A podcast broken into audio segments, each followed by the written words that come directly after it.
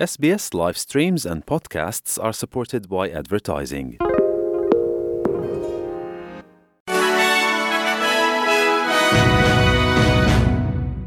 Primul ministru australian Scott Morrison și liderul opoziției Anthony Albanese s-au confruntat duminică în cea de-a doua dezbatere a liderilor în campanie electorală.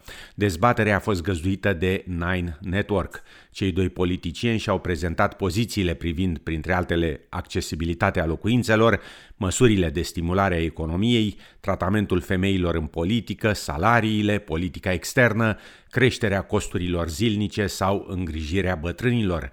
Anthony Albanezi a promis că va adresa problemele din sectorul de îngrijire a vârstnicilor, va oferi îngrijire mai ieftină pentru copii și va revizui accesibilitatea locuințelor. La rândul său, primul ministru Scott Morrison afirma că guvernul de coaliție va gestiona economia țării mai bine decât laburiștii. We know that a strong economy is what can secure a stronger future. A strong economy is what can ensure we can improve the lives of Australians.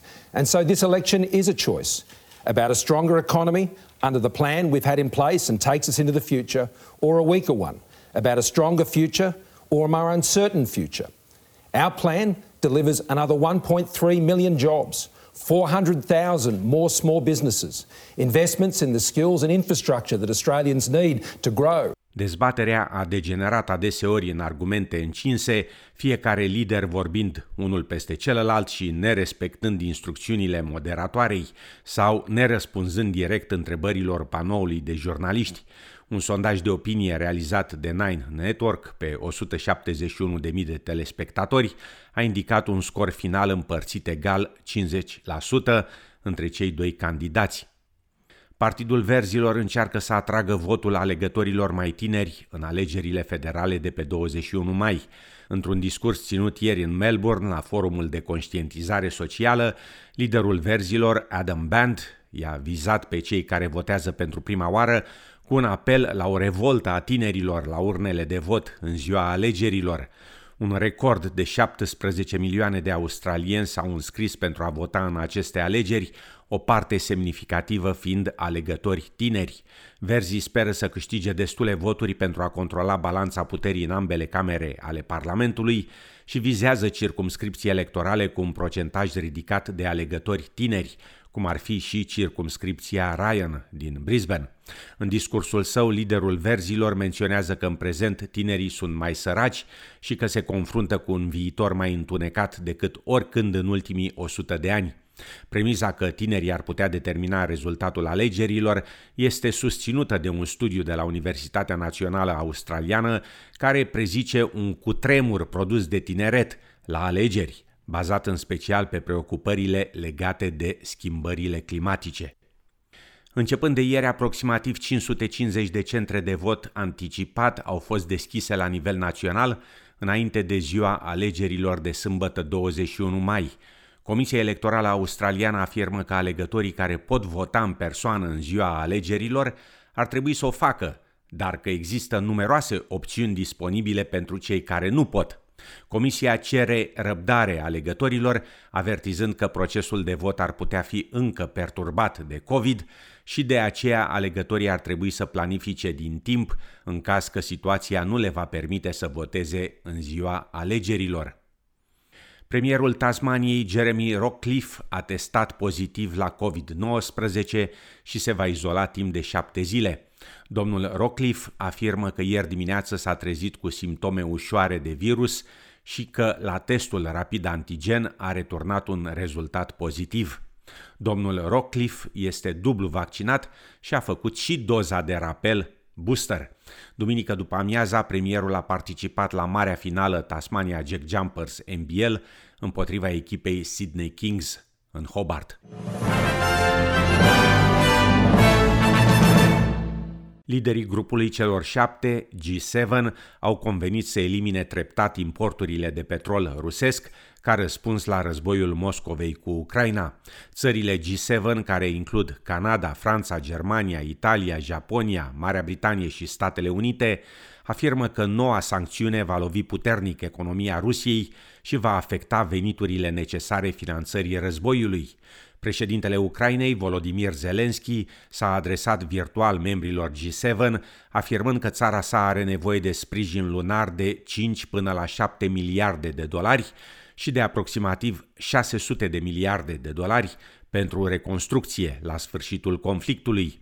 În timpul vizitei în capitala Ucrainei, premierul canadian Justin Trudeau a declarat că țara sa va oferi mai mult sprijin militar și va redeschide ambasada sa de la Kiev. I'm announcing more military assistance, drone cameras, satellite imagery, small arms, ammunition and other supports including funding for demining operations.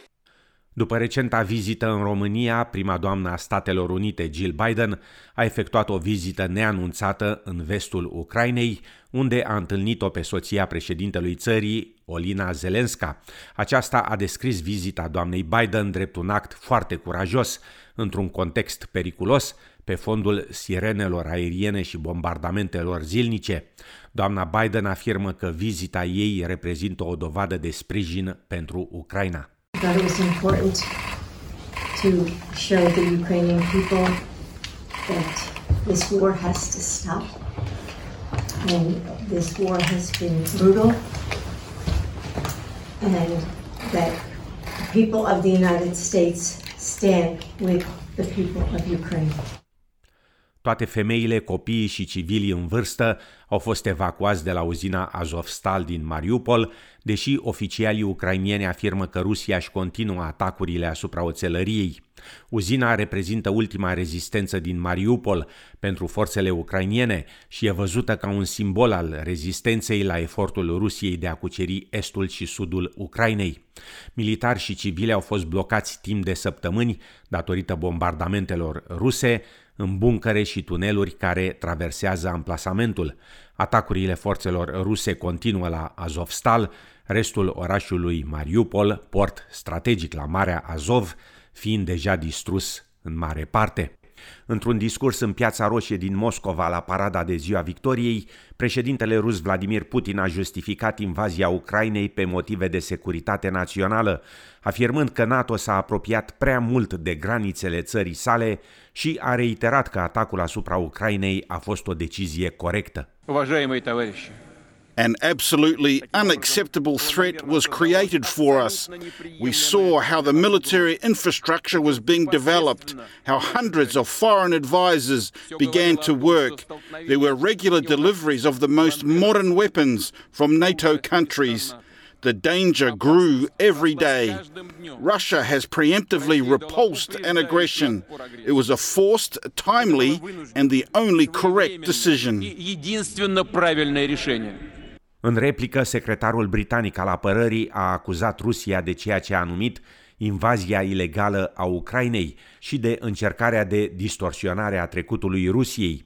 De asemenea, ministrul britanic a respins afirmațiile președintelui Putin, conform cărora NATO ar avea planuri de invadare a Rusiei. President Putin has made, you know, a number of sort of fairy tale claims for, for, for months and, and years now. Look, no one's planning to invade. Uh, NATO is not surrounding Russia. Not one of his claims is that he is uh, surrounded. NATO accounts for six percent of his land border. Well, that's that's not a that's not being surrounded if only six percent of your land border is, is, is NATO. And countries, let me let me put it on the record categorically: NATO, Britain, Eastern Europe is not invade, planning to invade Russia and never has done. Statele Unite au reacționat favorabil la comentariile președintelui francez Emmanuel Macron, conform cărora înființarea unei noi organizații politice în Europa ar putea fi benefică. În prezent, Uniunea Europeană analizează o cerere a Ucrainei de aderare la NATO și la blocul comunitar. Președintele Macron a apreciat că ar putea dura ani de zile înainte ca Ucraina să devină membră și că ar putea fi de preferat o nouă organizație politică, reunind țări de pe continent care împărtășesc valorile Uniunii, dar nu fac parte din aceasta. Purtătorul de cuvânt al Departamentului de Stat american, Ned Price, a salutat ideea președintelui francez. We see a strong Europe as essential uh, to uh, transatlantic uh, security and to the transatlantic partnership. Uh, our um, our point has always been that the capabilities that we have uh, should be complementary to uh, what Europe has and what Europe develops. Oamenii de știință din Australia de Sud au anunțat rezultatele unui studiu care dă speranță pacienților cu cancer de sânge prin descoperirea unor noi tratamente. Noul studiu al cercetătorilor de la Universitatea din Australia de Sud și de la Centrul de Patologie pentru Biologia Cancerului a descoperit o modalitate prin care se reduce respingerea de către organism a medicamentelor folosite în mod obișnuit în tratarea leucemiei mieloide acute. Boala, care reprezintă aproximativ 0,8% din toate formele de cancer, ucide majoritatea pacienților în doar câțiva ani. Unul dintre autorii studiului, profesorul Stuart Pitson, afirmă că descoperirile pot transforma tratamentul bolii. One of the big problems with acute myeloid leukemia is resistance to therapies. So often the, the patients will respond to therapy initially, but then they tend to relapse fairly soon afterwards. And once they've relapsed, it's really, really hard to treat them. What we found is a way to overcome that resistance to therapies. We hope we're in the process of developing drugs to be able to go into clinical trials. We hope that should then be able to uh, enhance the potency of the existing therapeutics and extend the lifetime of these patients dramatically. În România, întrebat într-un interviu la TVR cum funcționează coaliția de guvernare, ministrul apărării naționale și președinte al Consiliului Național al PSD, Vasile Dâncu, afirma. Coaliția funcționează atât de bine că nu ne dăm seama că e coaliție, ci parcă suntem aceeași, același partid, aceeași oameni. Noi la guvern nu avem timp să mai știm care suntem liberali și care suntem socialdemocrați. Asta în primul rând. Arată foarte bine acest lucru.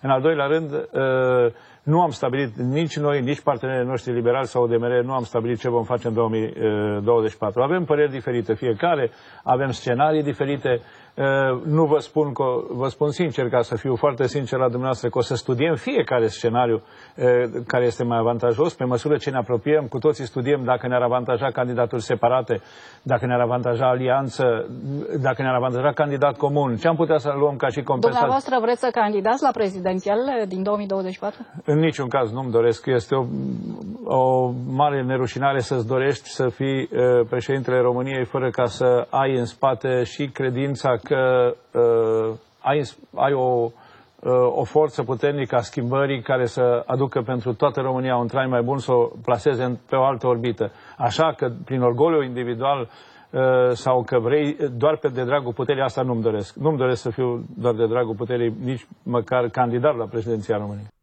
Încheiem cu știri din sport. Mai întâi fotbal, unde australianca Sam Kerr a marcat două goluri cu două voleuri extraordinare, ajutându-și echipa Chelsea să-și asigure un al treilea titlu consecutiv în Superliga feminină. The Blues au revenit de două ori înainte de pauză, Kerr înscriind apoi două goluri în repriza secundă, pecetluind astfel victoria lui Chelsea cu 4 la 2 în fața lui Manchester United.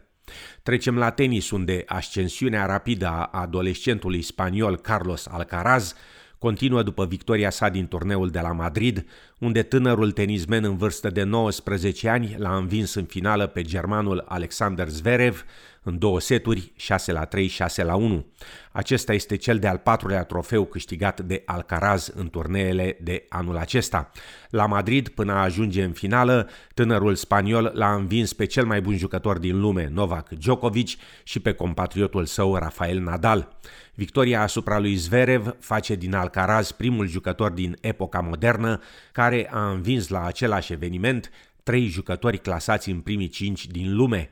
Carlos Alcaraz, aflat pe locul 120 în clasamentul mondial în urmă cu un an, ajunge acum pe locul 6.